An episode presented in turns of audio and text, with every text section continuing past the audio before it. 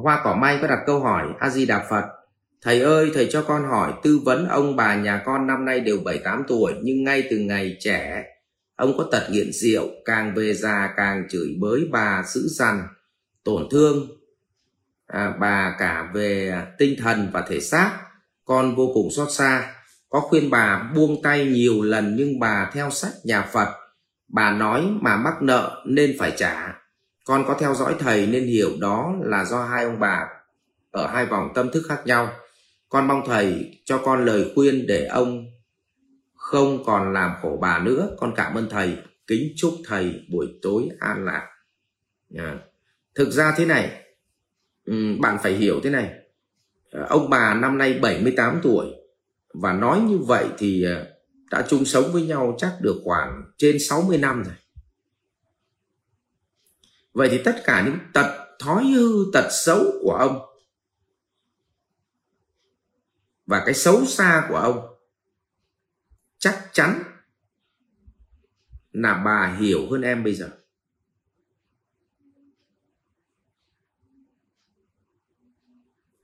Những cái thứ xấu xa và điểm tốt của bà thì chắc chắn ông cũng hiểu về bà hơn em hiểu bà. Nhưng lúc trẻ thì mình còn bảo là hay là hai người, họ vì hợp nhau tình dục mà họ sống với nhau. Nhưng đến tuổi 78 này rồi, nó không còn phần thân xác nữa, mà hai ông bà vẫn ở cạnh nhau để lo cho nhau được. Mặc dù ông tệ hay không tệ là theo góc nhìn của em. Nhưng rõ ràng là ông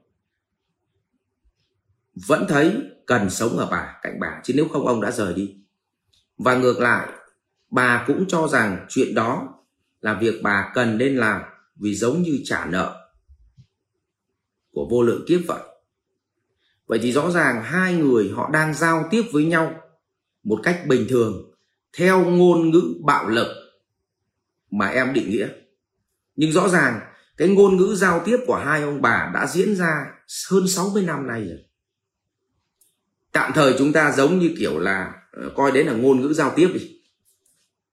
Dạ, ví dụ ngôn ngữ của tiếng thái là cọc rạch cọc rạch ví dụ như vậy, thì chúng ta nghe thấy mà trời ơi, sao mà nó nó nó nó đau mồm quá ngôn ngữ của nhật thì làm sao ạ? Nói nhanh pop pop pop pop pop pop trời ơi sao nó mệt mỏi quá. Ngôn ngữ của việt nam thì nó chậm hơn. À, thì có khi họ bảo trời ơi sao bọn này nó nói chậm sốt ruột quá.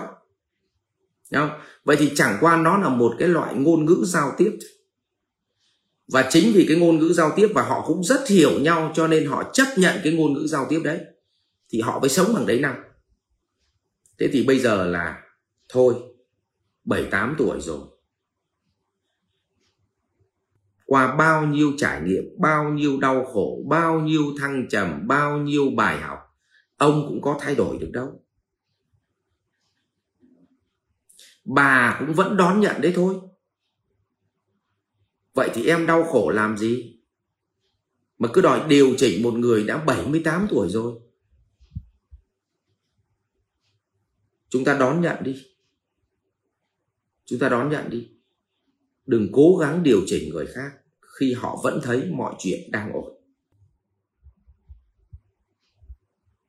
Mình làm mọi thứ nó phức tạp lên cho nên nhiệm vụ của em là hãy đối xử với ông thật tốt, đối xử với bà thật tốt.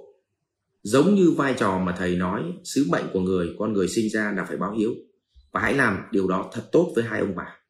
Và ngày nào ông bà còn chấp nhận ngôn ngữ giao tiếp của nhau và còn sống được với nhau thì có nghĩa là ngày đó họ còn có một niềm vui ẩn ở nấp ở đâu đó mà mình không đọc được. Thì nó mới có cái nhân duyên để họ tồn tại chứ. Phật nói là gì?